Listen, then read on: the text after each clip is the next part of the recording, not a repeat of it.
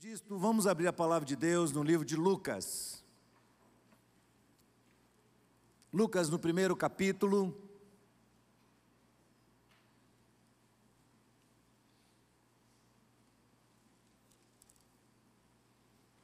Lucas, no capítulo 1.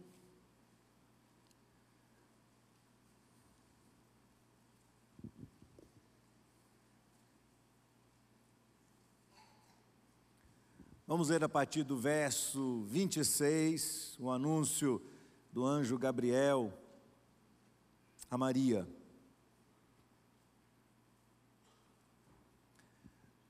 No sexto mês, o anjo Gabriel foi enviado por Deus a uma cidade da Galiléia chamada Nazaré, a uma virgem que estava comprometida a casar com um homem da casa de Davi, cujo nome era José. E a virgem se chamava Maria. E aproximando-se dela, o anjo disse: Salve, agraciada, o Senhor está com você. Ela, porém, ao ouvir esta palavra, perturbou-se muito e pôs-se a pensar no que poderia significar essa saudação. Mas o anjo lhe disse: não tenha medo, Maria, porque você foi abençoada por Deus. Você ficará grávida e dará à luz a um filho, a quem chamará pelo nome de Jesus. Este será grande, será chamado Filho do Altíssimo. Deus, o Senhor, lhe dará o trono de Davi, seu pai e ele reinará para sempre sobre a casa de Jacó, e o seu reinado não terá fim. Então Maria disse ao anjo: Como será isso, se eu nunca tive relações com homem algum? E o anjo respondeu: O Espírito Santo virá sobre você, e o poder do Altíssimo a envolverá com a sua sombra. Por isso também o ente santo que há de nascer será chamado filho de Deus, e Isabel, sua parenta, igualmente está grávida, apesar da sua idade avançada, sendo este já o sexto mês de gestação para aquela que diziam ser estéril. Porque para Deus não há nada impossível. Então Maria disse: Aqui está a serva do Senhor, que aconteça comigo o que você falou. Então o anjo foi embora. Naqueles dias, Maria se aprontou e foi depressa à região montanhosa, a uma cidade de Judá, entrou na casa de Zacarias e saudou Isabel. E quando Isabel ouviu a saudação de Maria, a criança lhe estremeceu no ventre. Então Isabel ficou cheia do Espírito Santo e exclamou em alta voz: Bendita é você entre as mulheres, bendito o fruto do seu ventre. E que grande honra é para mim receber a visita da mãe do meu Senhor. Pois logo que me chegou aos ouvidos a voz da saudação que você fez, a criança estremeceu de alegria dentro de mim. Bem-aventurada que creu, porque serão cumpridas as palavras que lhe foram ditas da parte do Senhor. E então Maria disse: A minha alma engrandece ao Senhor o meu espírito se alegra em Deus, meu Salvador, porque Ele atentou para a humildade da sua serva. Pois desde agora todas as gerações me considerarão bem-aventurada, porque o poderoso me fez grandes coisas, e santo é o seu nome. A sua misericórdia vai de geração em geração sobre os que o temem. Ele agiu com braço valorosamente, dispersou os que no coração alimentavam pensamentos soberbos, derrubou dos tronos os poderosos e exaltou os humildes encheu de bens os famintos, despediu vazios os ricos, amparou Israel, seu servo, a fim de lembrar-se da sua misericórdia a favor de Abraão e da sua descendência para sempre, como havia prometido aos nossos pais. Amém.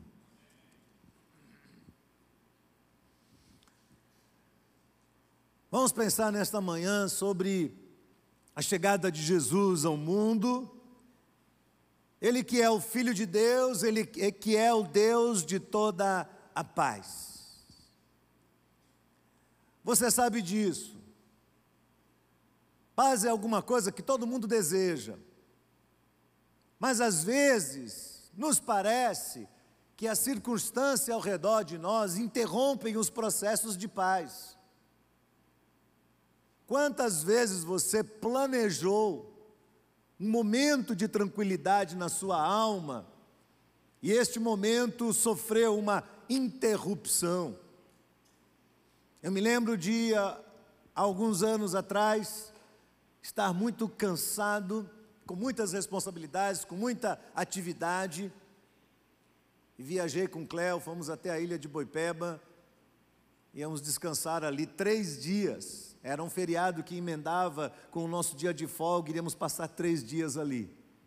Então passamos a primeira manhã, arrumamos todas as coisas, ela preparou um café, preparou um almoço, estávamos juntos, de tarde, ela se deitou para descansar um pouquinho, virou para mim e disse: Estou sentindo uma leve dor aqui do lado. Desde essa palavra dela até a nossa chegada em Salvador, foi um dos piores dramas que nós vivemos. Ela foi acometida ali de um problema que muitos sofrem, que é a questão das pedras que se deslocam no rim. Quem já sentiu dor renal aqui? Vocês sabem o que é isso, né? Dizem que é pior do que gravidez. Eu nunca fiquei grávida, não posso dizer isso. Né? Então saímos correndo de Boipeba e aquela agonia para procurar um barco e vim correndo e pegar o carro e ela estava passando mal e gritando de dor e gritando de dor e vomitando e eu parei com ela em Valença e pedi socorro em Valença e vim correndo de Valença para Salvador que nem um doido. Quando nós estávamos passando bem aqui na frente da IBAN, indo em direção ao Hospital São Rafael, bem aqui na frente, ela falou assim, ela falou assim e a dor passou. Aí eu disse para ela: agora você vai ter que sentir dor até chegar no hospital. E ela passou três dias internada, tendo que se cuidar daquele problema. E eu pensei: meus três dias de folga foram interrompidos por uma situação inesperada. Nós sabemos que dezembro é o mês das interrupções. Interrompe-se a escola, que bom. Férias no trabalho, que maravilha. Uma interrupção naquela tensão de ter que cumprir, cumprir metas do trabalho. Mas também aquele outro tipo de interrupção, né? Que você fala assim: vou passar o Natal em casa e o cunhado liga e diz: Olha, tem uma surpresa para você. O que é? Estou indo passar uns dias com vocês aí. É, é, e vou eu, a mulher, os filhos, a sogra vai também, mas não esquenta a cabeça não. Ela bota um colchãozinho do lado e dorme ali. E uns dias, uns 15 dias, né? E o pior é que o camarada nem ajuda a comprar compra para casa, né? Cunhado é aquela coisa. É sempre um agregado. E você fala, puxa, mas eu tinha tudo planejado, tudo certinho, e agora, de uma hora para outra, tudo mudou. E essas interrupções, às vezes, vêm em formatos de surpresa. Uma nova gravidez, final de ano, uma taxa nova da escola dos filhos, da prefeitura, alguma coisa que estão cobrando, um aviso prévio inesperado, uma cirurgia urgente. Enfim, quantos exemplos de interrupções e de intervalos na vida, e essas interrupções, às vezes, tiram o nosso sono, porque vemos os planos indo embora, acumulam ansiedade no nosso coração, retiram de dentro de nós a paz interior. E às vezes nós achamos que a pressão é tão grande que nós não vamos conseguir suportar e algumas vezes acabamos até duvidando de Deus e dos seus argumentos expressos por meio da Sua palavra. É assim que a ansiedade encontra espaço dentro de nós. A agitação, o medo, a tristeza, sentimentos comuns que estão matando a paz interior de muitos. Isso tem sido uma marca nos nossos dias. Morremos na véspera, morremos de ansiedade, antecipamos a dor, Vemos os nossos planos irem por água abaixo, sem controle de nada, por pura decepção. A paz interior se dissipa numa angústia e se transforma numa angústia indescritível, que acaba assumindo o controle da nossa razão, que acaba formatando a expressão do nosso rosto, que visivelmente é de descontentamento modela o tom da nossa voz, nos deixam mais rudes, nos deixam mais duros, nos deixam mais agressivos. Algumas vezes enrijecem os nossos músculos, nos deixam tensos e nos levam a tomar decisões que mais tarde a gente vai acabar se arrependendo amargamente delas. A paz foi embora de vez. Não é à toa que muita gente não gosta de dezembro. Muita gente não gosta das comemorações do Natal, porque às vezes as comemorações do Natal trazem à sua memória algumas lembranças das quais você gostaria de se livrar completamente, situações que aconteceram lá atrás. E aí uma dúvida deve pairar no coração dos chamados cristãos. Porque veja, os profetas diziam que o Messias seria de paz. Isaías diz que ele é chamado de príncipe da paz. Os anjos disseram: glória a Deus nas alturas e paz na terra entre os homens de bem. O apóstolo Paulo diz em Efésios capítulo 2, verso 14, que ele, Jesus, é a nossa paz. Jesus mesmo fez uma declaração que é marcante e significativa para os cristãos. João 14, 27. Deixo-vos a paz, a minha paz vos dou. Ele prometeu isso. Então, se a Bíblia diz que o Messias é Senhor da paz, talvez você esteja se perguntando: de que paz ele está falando? O que é que as Escrituras chamam de paz? Que paz é essa que eu já perdi há muito tempo? Porque a falta de compreensão desses textos pode gerar dentro de nós uma dúvida que atrapalha a nossa compreensão do plano de Deus. Precisamos ser esclarecidos. Veja, Jesus disse certa vez, parece ser contraditório isso, né? Jesus diz assim: eu não vim trazer paz no mundo, eu vim trazer espada. Mas como assim? Se ele é o Deus da paz, como é que ele diz que ele veio trazer espada e não paz? Isso está em Mateus, capítulo 10, verso 34. Eu não vim trazer paz, eu vim trazer espada. É claro, nesse texto de Mateus, 10, 34, Jesus não está defendendo uma guerrilha, uma revolução, revolução civil ou uma revolução armada. Todos nós estamos cientes, todos, de que ao assumir um compromisso com o Evangelho de Jesus, automaticamente seremos levados a um estado de ruptura com os padrões normais deste mundo. E quando esta ruptura começa a acontecer, infelizmente, ela envolve pessoas, e pessoas que são queridas para nós. E a reação parece ser imediata e traz como consequência a rejeição. Os familiares zombam, os amigos desdenham de você, Alguns apenas se afastam porque diz que você tomou uma decisão errada na sua vida. E num determinado momento você começa a perceber que o Evangelho lhe trouxe algumas perdas. Este é o primeiro significado da espada de Jesus. Há um outro significado também por trás desse.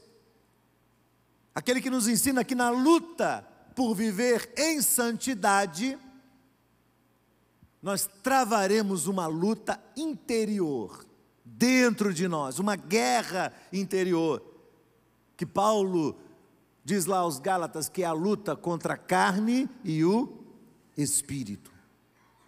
Vamos ser atormentados por pensamentos, por desejos, por impulsos, que se liberados, se os nossos impulsos forem liberados, eles nos colocarão a cada minuto da nossa vida em situações de perigo, de pecado e na contramão da santidade tão almejada, tão desejada por Deus para nós. Então foi isso que Jesus quis dizer quando falou que ele não traria paz, mas sim espada.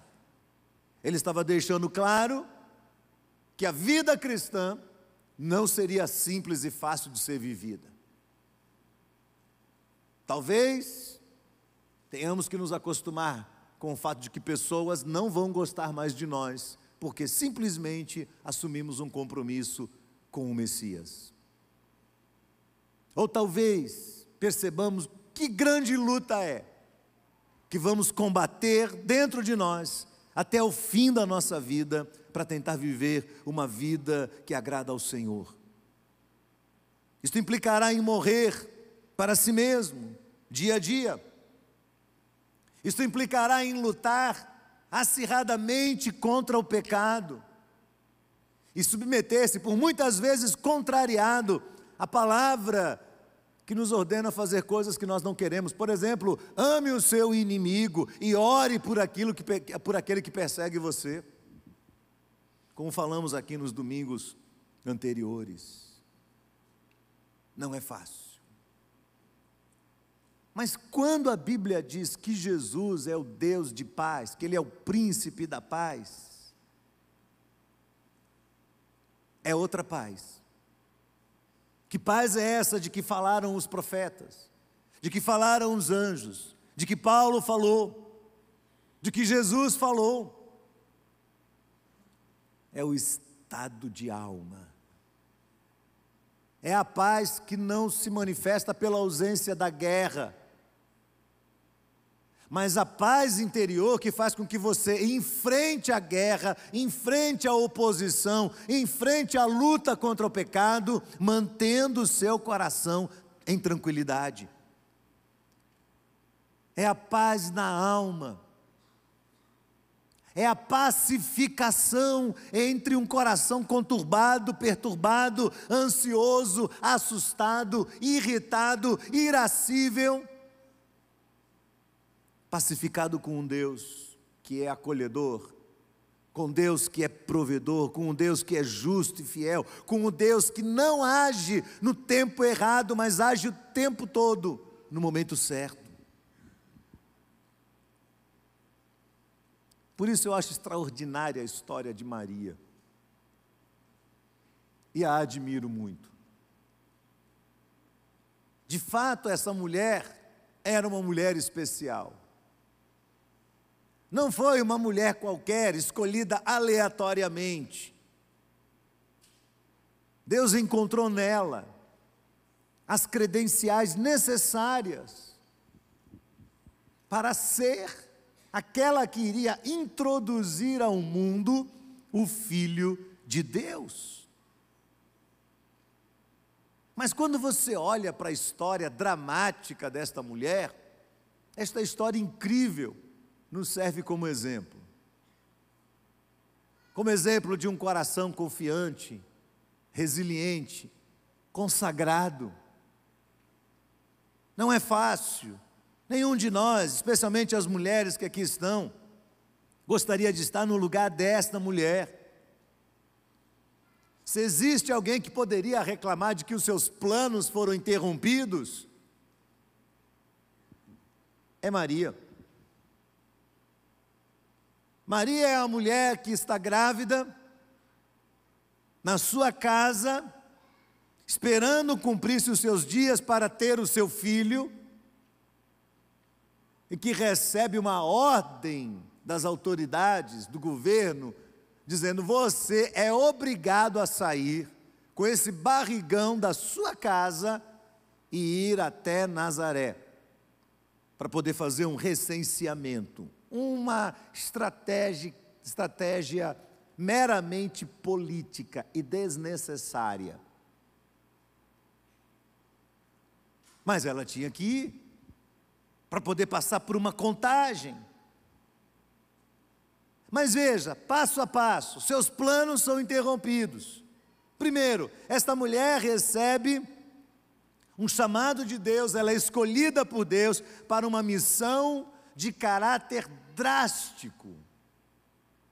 Porquanto, dentre as revelações que o anjo lhe fez, uma delas foi: a sua alma vai ser traspassada, ferida, machucada. Porque aquele que você traz no seu ventre não será poupado. Que mãe gostaria de receber uma notícia dessa? Quando a mulher recebe a notícia de estar grávida, e ela pensa no futuro desse filho ou dessa filha, o que é que vem à cabeça dessa mãe? Uma boa educação, uma boa condição de vida,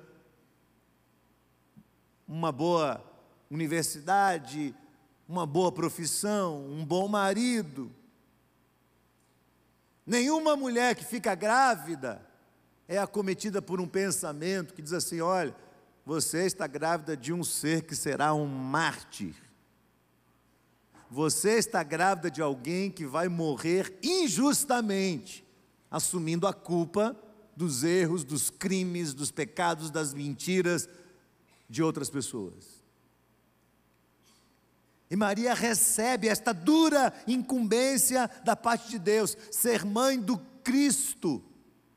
O Cristo é o ungido, é o separado, é o escolhido por Deus para morrer. É o que já nasce consagrado à morte. Segundo, ela tem que lidar com a questão da sua integridade que passa agora a ser totalmente questionada. Quem é que vai acreditar que essa mulher é virgem e engravidou? Até hoje as pessoas duvidam disso. Até hoje, se você entrar na internet, existem milhares e milhares de posts dizendo: os cristãos são muito ingênuos de acharem que uma mulher pode ficar grávida sem nunca ter tido relação com um homem. E olha que naquela época não havia inseminação artificial. Então ela teria que lidar com, com aquilo. Se hoje é difícil para nós lidarmos com isso, imagina ela na época ter que lidar com isso. Ela que tinha sua história toda planejada. Ela conheceu José, eles estavam noivos, estavam naquele período de um ano que antecipava as bodas, estava fazendo tudo certinho e de repente a sua integridade passa a ser questionada. Aí vem o medo de ser abandonada pelo noivo. Já pensou? Meu Deus do céu, é tão difícil arrumar um moço bom. De repente acontece isso tudo, ele vai embora. Ele vai me deixar ele vai me abandonar. Depois vem o desconforto de fazer uma viagem. Pasmem. Quantas mulheres aqui já tiveram o privilégio de engravidar? Levante a mão. Imagine você, mamãe, oito meses de gravidez, sete para oito, e você vai fazer uma pequena viagem de trezentos e poucos quilômetros. Trezentos e poucos quilômetros. Do que? de jegue. E nem turbinado era. Era jegue comum 1.0. Sete meses, oito meses de gravidez, no lombo de um jegue. Viajando durante o dia, um sol terrível. Parando à noite nos lugares mais improváveis possível. Lugares frios, cálidos, terríveis pouco dinheiro, fome. Mulher grávida tem uma fome que não é brincadeira, né? Fome. E ainda os riscos da viagem. Porque se você viajasse com pouquinho dinheiro, ainda assim você estava sendo ameaçado. Havia muitos bandos naquelas rotas que ficavam ali esperando as caravanas passarem. Então eles cercavam as caravanas e saqueavam tudo que tinham. E ela tem que viajar 300 quilômetros no lombo de um jumento. No meio do caminho, não tem loja de conveniência não tem pousada certa, não tem nem sinal de internet, não tem nada, nada, nada. Imagine uma viagem seca, sem nada. E quando ela chega ao seu destino, não há lugar para se hospedar, não tem onde ficar. Bate de porta em porta e é rejeitada, e as contrações começam a aumentar, aumentar, aumentar, intervalos cada vez menores lhe resta a opção de ir para um curral de animais. E ali essa mulher tem o seu filho. Quem de nós tem mais a reclamar da vida do que Maria? Pare e pense um pouquinho. Do que você reclamou essa. Eu, eu reclamei essa semana. Confesso meu pecado. Você reclamou também? Do que é que nós reclamamos essa semana? Temos muitas coisas para reclamar, mas eu tenho certeza que nenhum de nós teria mais motivos para achar que a vida é ruim, com tantas interrupções, que tiram o sossego da nossa alma, que tiram a paz do nosso coração, como Maria teve. Apesar de todo o desconforto, que a missão que Deus deu a ela, que a missão lhe ofereceu, essa mulher se mantém firme. Essa mulher se mantém íntegra diante de Deus. E a oração de Maria nesse texto revela para nós a sua confiança, a sua segurança em Deus. A minha alma engrandece ao Senhor, e o meu, meu espírito se alegra quando os meus planos dão certo. O meu espírito se alegra no meu marido, que é um homem muito bom. O meu espírito se alegra na condição financeira que melhorou. É isso, irmãos, que ela diz? Não. Ela diz: O meu espírito se alegra em Deus, o meu Salvador. A minha alegria está nele, a tranquilidade da minha alma está nele. Por isso a minha alma torna o Senhor cada vez maior, engrandece ao Senhor, faz dele o meu gigante. Porque apesar dele ser tão grande, tão magnífico, tão majestoso, soberano, ele atentou para essa humilde serva dele aqui e deu a ela uma missão. Esta é Maria. Esta é a mãe de Jesus. Esta é a mulher escolhida por Deus para introduzir o Filho de Deus a este mundo. É uma mulher cujo espírito é tão consagrado ao Senhor que ela não se permite ser saqueada da sua paz interior por causa das circunstâncias ao redor dela. Irmãos amados, paz não é ausência de luta. Paz não é ausência de conflito. Paz não é ausência de guerra e de problemas. Nós vamos ter sim lutas, guerras, problemas, dificuldades, interrupções. Mas a paz profetizada no Antigo Testamento, declarada pelos anjos, confirmada em Paulo, a paz interior é aquela que faz com que o nosso coração se mantenha confiante na soberania de Deus, crendo que Deus é o detentor de um plano superior para nós. Que o propósito de Deus para nós está acima dos problemas que nós estamos vivendo. Como você tem vivido nesses últimos dias? Como tem se mantido o seu coração? A Bíblia fala algumas coisas sobre paz que nós precisamos entender. Em primeiro lugar, Quando você compreende isso, você começa a perceber a profundidade do que as Escrituras ensinam. Paulo diz assim, Romanos capítulo 5, não precisa procurar, você anota aí, depois você vai procurar. Romanos 5, de 1 a 5. Paulo diz assim: Justificados, pois, mediante a fé, temos paz com Deus, por meio do nosso Senhor Jesus Cristo pelo qual obtivemos também acesso pela fé a esta graça, na qual estamos firmes e nos gloriamos na esperança da glória de Deus.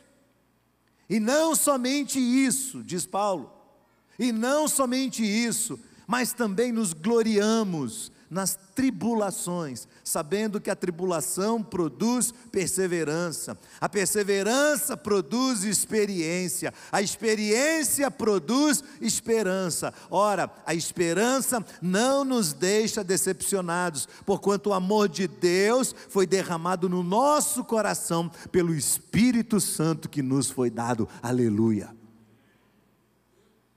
O que Paulo deixa claro aqui é que a porta de entrada, a experiência inicial, para que de verdade desfrutemos da paz, é Jesus.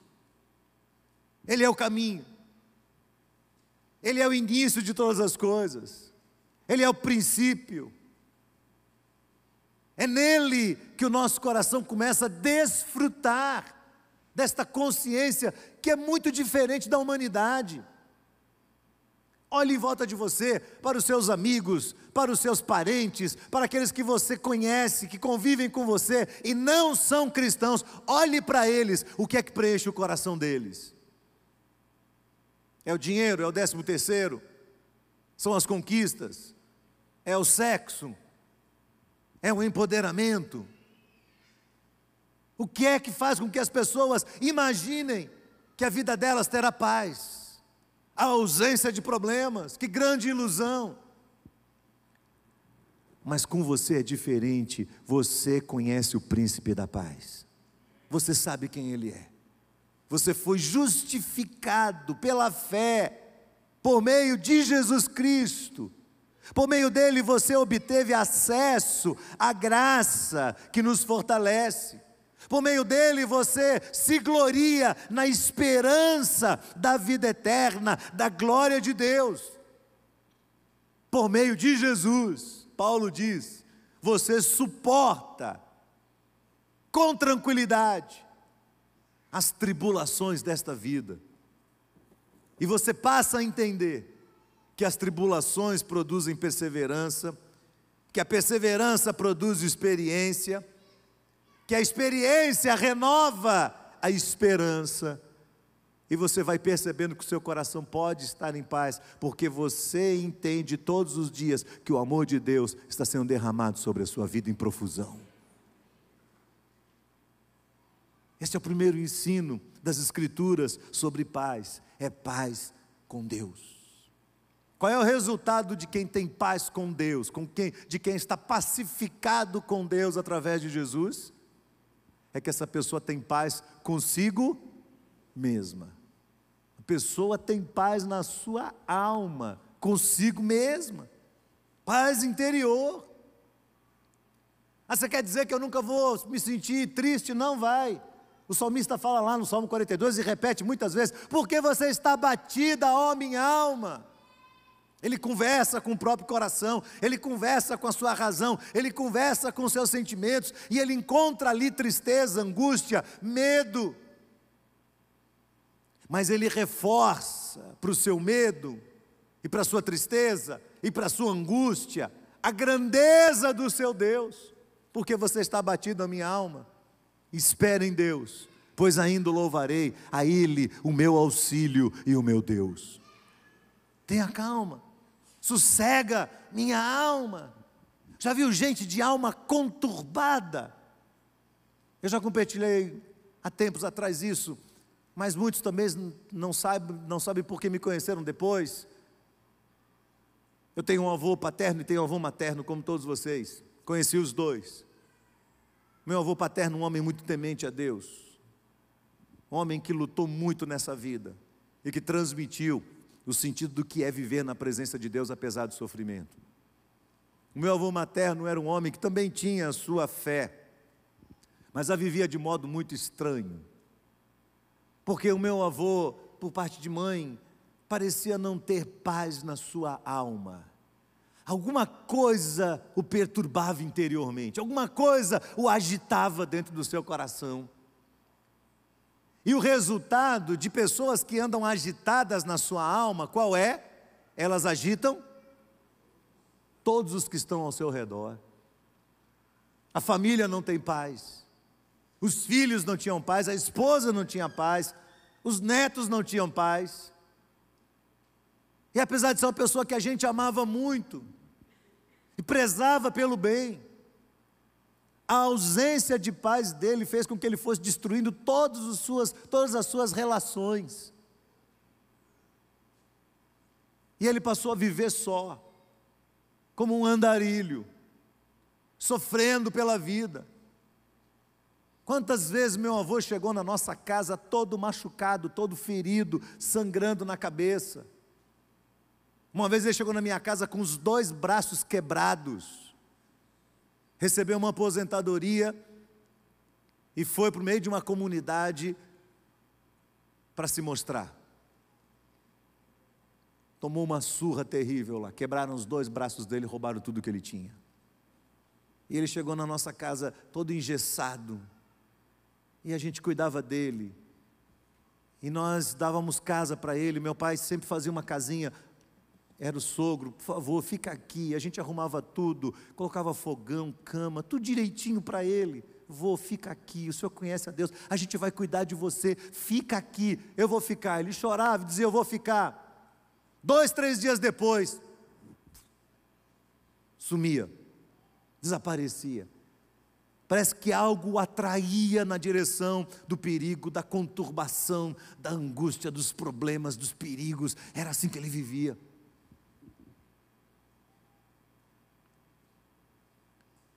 Quando eu fui pastor no meu primeiro ministério, um dia, surpreendentemente, ele apareceu lá na minha igreja. E eu peguei ele, todo magro, acabado. Vou, fica aqui comigo, eu vou cuidar do Senhor. Ah, eu não consigo largar a bebida. Eu vou te levar para um lugar bom. O senhor gosta de fazenda, o senhor gosta de gado. Vou levar o senhor para o desafio jovem. Vamos embora para lá, o senhor vai ficar lá, o senhor vai, cuida do gado lá, o senhor vai ficar bom lá. Eu vou. Coloquei ele no carro, levei ele para o desafio jovem. Pedi a eles, por favor, cuidem dele, é meu avô, é minha família. Quando ele estiver bom, eu tiro ele daqui, eu levo ele para morar comigo. Receberam ele muito bem lá, naquela instituição deram espaço para ele, foi uma alegria. Eu voltei para casa pensando: meu Deus, acho que agora sim eu vou conseguir ajeitar a vida do homem. Dois dias depois me ligaram de lá do desafio jovem. Ó, oh, seu avô pulou a porteira e fugiu. Foi a última notícia que eu tive dele. Eu sei que depois disso ele apareceu ainda na casa da minha avó lá e depois sumiu e depois ninguém mais tem ideia do que aconteceu com ele. É a vida de uma pessoa cuja alma não tem paz, não tem tranquilidade. E ela não pode ter paz no meio dos outros.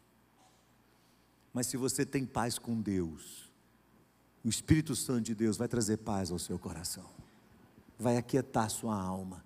Onde você está, com o que você tem, o Espírito de Deus vai trazer contentamento ao coração, ao seu coração, e você vai saber que você pode não ter nada neste mundo, mas você tem uma grande riqueza, você foi escolhido por Deus, amado pelo Senhor e justificado por Jesus Cristo. E por último, irmãos, se essa é a nossa condição, se fomos amados por Deus e justificados por Jesus, e se o nosso coração está experimentando paz interior, nós lutaremos para manter a paz entre os homens também. Jesus diz em Mateus capítulo 5, verso 9: Bem-aventurados Os pacificadores, porque eles serão chamados filhos de Deus. Eles serão chamados filhos de Deus. Paulo diz em Romanos, capítulo 12, verso 18: se possível, se possível, quanto depender de vocês, tenham paz com todos os homens. O cristianismo é a religião da paz. Não é a religião da guerra, não é a religião das revoluções, não é a religião da resistência, não é. Esta semana uma polêmica foi levantada aí, a tal da Porta dos Fundos, o novo seriado da Netflix, essa coisa toda que humilha o cristianismo, que pisa na fé cristã, que desdenha do nosso Deus. É assim que o mundo age. Fosse qualquer outra religião, já tinha havido aí um grande levante, o Ministério Público já tinha tomado alguma providência. Como é uma nova série pisando nos evangélicos, e isso já é algo institucionalizado na sociedade, o Ministério Público não está fazendo nada. E eu, particularmente, sabe o que penso? Que a gente também não tem que fazer? Nada. Nós vamos orar ao nosso Deus, colocar esse povo diante do Senhor e deixar o barco correr, porque a própria vida vai mostrar se nós somos realmente pessoas alienadas e sem inteligência e etc., ou se o Espírito Santo de Deus habita no nosso coração. O tempo vai mostrar isso.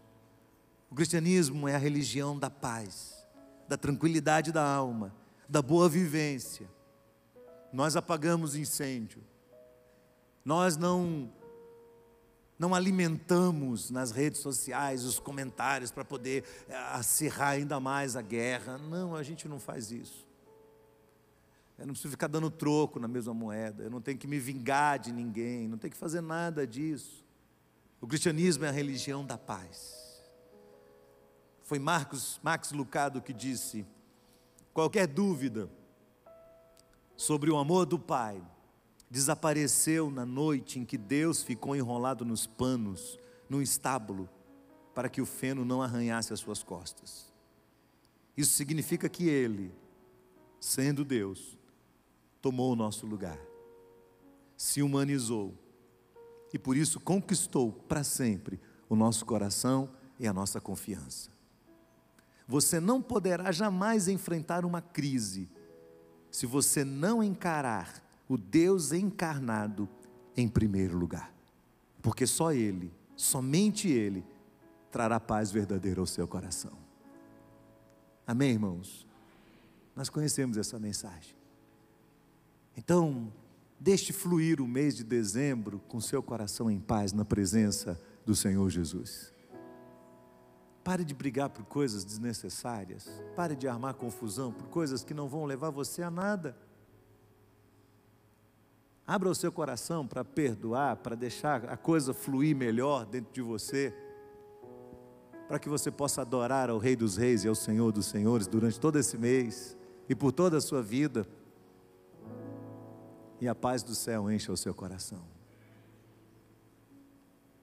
Quero chamar a equipe de adoração aqui, eles vão cantar um cântico. E é um cântico muito bonito porque fala sobre dependência de Deus primeira vez que eu ouvi esse cântico, ele mexeu muito com o meu coração. Porque eu sou uma pessoa que tem uma tendência a ser independente. E quanto mais independente de Deus eu tento ser, mais conturbado eu fico. Então é uma música cantada por Paulo César Baruch, em que ele fala sobre como é importante para que a gente recupere a, a sanidade do coração, a paz interior, a gente depender inteiramente do Senhor, do seu plano, do seu propósito para nós.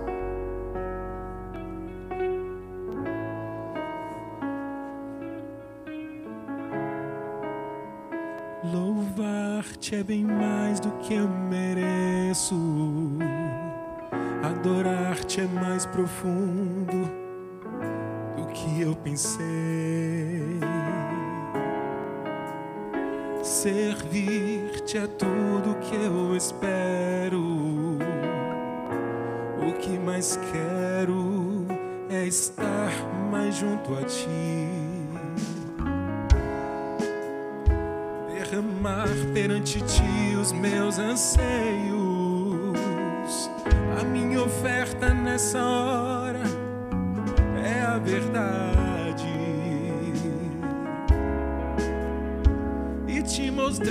meus pequenos sonhos. Ah, Senhor, como eu dependo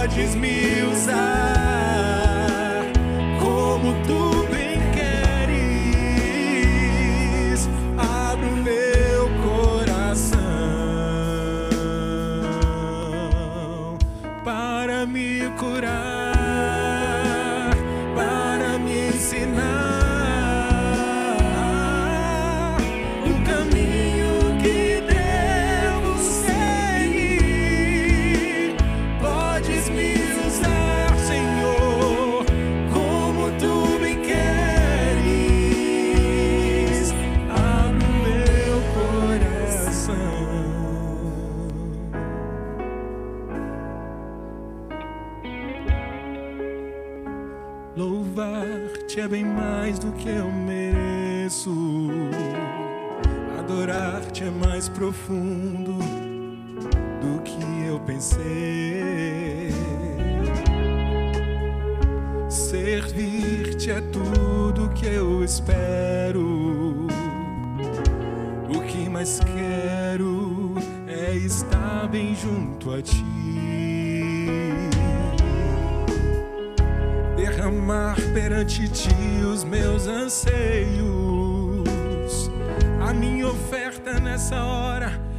esta música, Pai, e te mostrar os meus maiores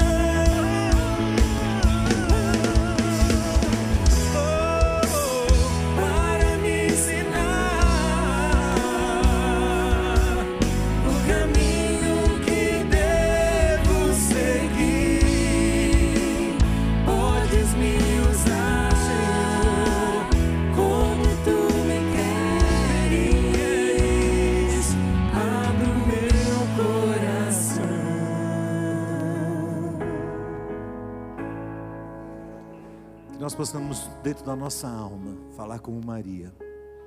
Senhor, que se cumpra em mim o teu desejo, que se cumpra em mim a tua vontade. Faz o que o Senhor quiser da minha vida. Eu dependo do Senhor. Minha alma engrandece ao Senhor. O meu espírito se alegra em Deus, o meu Salvador. Baixe sua cabeça, feche seus olhos.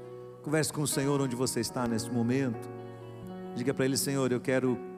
Talvez eu nunca receba uma missão como Maria recebeu. Mas eu quero ter a mesma integridade que ela teve diante do Senhor, temendo o teu nome, confiando na tua soberania, confiando na tua graça, confiando na provisão do Senhor, sem ficar reclamando da vida, sem ficar reclamando daquilo que eu não tenho, focada no que o Senhor tem feito por mim, no que o Senhor tem me dado. Eu quero depender do teu santo nome. Pede para o Senhor, Senhor, recupera a paz do meu coração em nome de Jesus. Que o meu coração esteja em paz diante do Senhor. E se você está aqui, você ainda não entregou seu coração nas mãos de Cristo, somente Jesus pode pacificar o seu coração com Deus, diante de Deus. Somente Jesus. Por isso ele é o príncipe da paz. Então eu aconselho você a procurar um dos líderes aqui da nossa igreja, uma pessoa que você conhece, que ama o Senhor e que serve ao Senhor, e diga a ela: Eu quero receber a Cristo, eu quero entregar a Ele meu coração, eu quero hoje ser pacificado com Deus através de Jesus. Que Deus nos guarde, irmãos, de ficar reclamando a nossa própria vida, de ficar acumulando ansiedade, agitação, medo, angústia, tristeza na alma de uma forma desnecessária jogando fora a nossa paz, quando o Senhor encheu o nosso coração, e nele, nele, quando Ele é engrandecido em nós, nele a nossa alma tem descanso. Obrigado, Senhor Deus e Pai, por esta manhã. Obrigado porque neste mês nós celebramos a vinda de Jesus Cristo a este mundo. Servimos ao Senhor com alegria, Senhor, e fazemos o que tem que ser feito não para nós mesmos, mas para a glória do Teu nome. Consagrando ao Senhor a nossa vida, a nossa história, o nosso coração. Dependemos do Senhor, amamos ao Senhor, reconhecemos nesta manhã que Tu és o Deus de toda a paz. E Senhor, que ao ouvir a Tua palavra, e ver nesta mulher escolhida pelo Senhor um espírito tão singelo, tão em paz, tão tranquilo diante do Senhor e da tua soberania. Uma mulher que engrandece ao Senhor e que se alegra no Senhor. Que nós possamos seguir este exemplo também em nome de Jesus. Que a tua graça, Senhor, possa suprir a paz necessária aos nossos corações. Que o nosso espírito se alegre diante do Senhor, porque o Natal significa a tua vinda a este mundo o Deus do céu lembrou-se de nós, seres humanos. O Senhor poderoso, grandioso, majestoso, Criador de todas as coisas, se lembrou de seres tão pequenos como nós e nos amou e veio até nós para nos atrair à tua presença. Bendito seja o teu nome, Senhor. Leva o teu povo deste lugar debaixo da tua paz. Abençoa aqueles que estão nos vendo neste momento através das câmeras. Que o teu amor, a graça infinita de Jesus, a presença e o poder do Espírito seja com todos para a glória do Senhor, em nome de Jesus. Amém, amém. Deus te abençoe. Vamos em paz. Não se esqueça, por favor, quinta-feira teremos assembleia de eleição da diretoria, sexta, sábado e domingo, apresentação do Natal do Salvador. Deus abençoe. Se o seu carro está nessa rua, saia por essa porta. Se está na rua de trás, saia por essa porta de cá. Vamos em paz, queridos. Deus abençoe em nome de Jesus.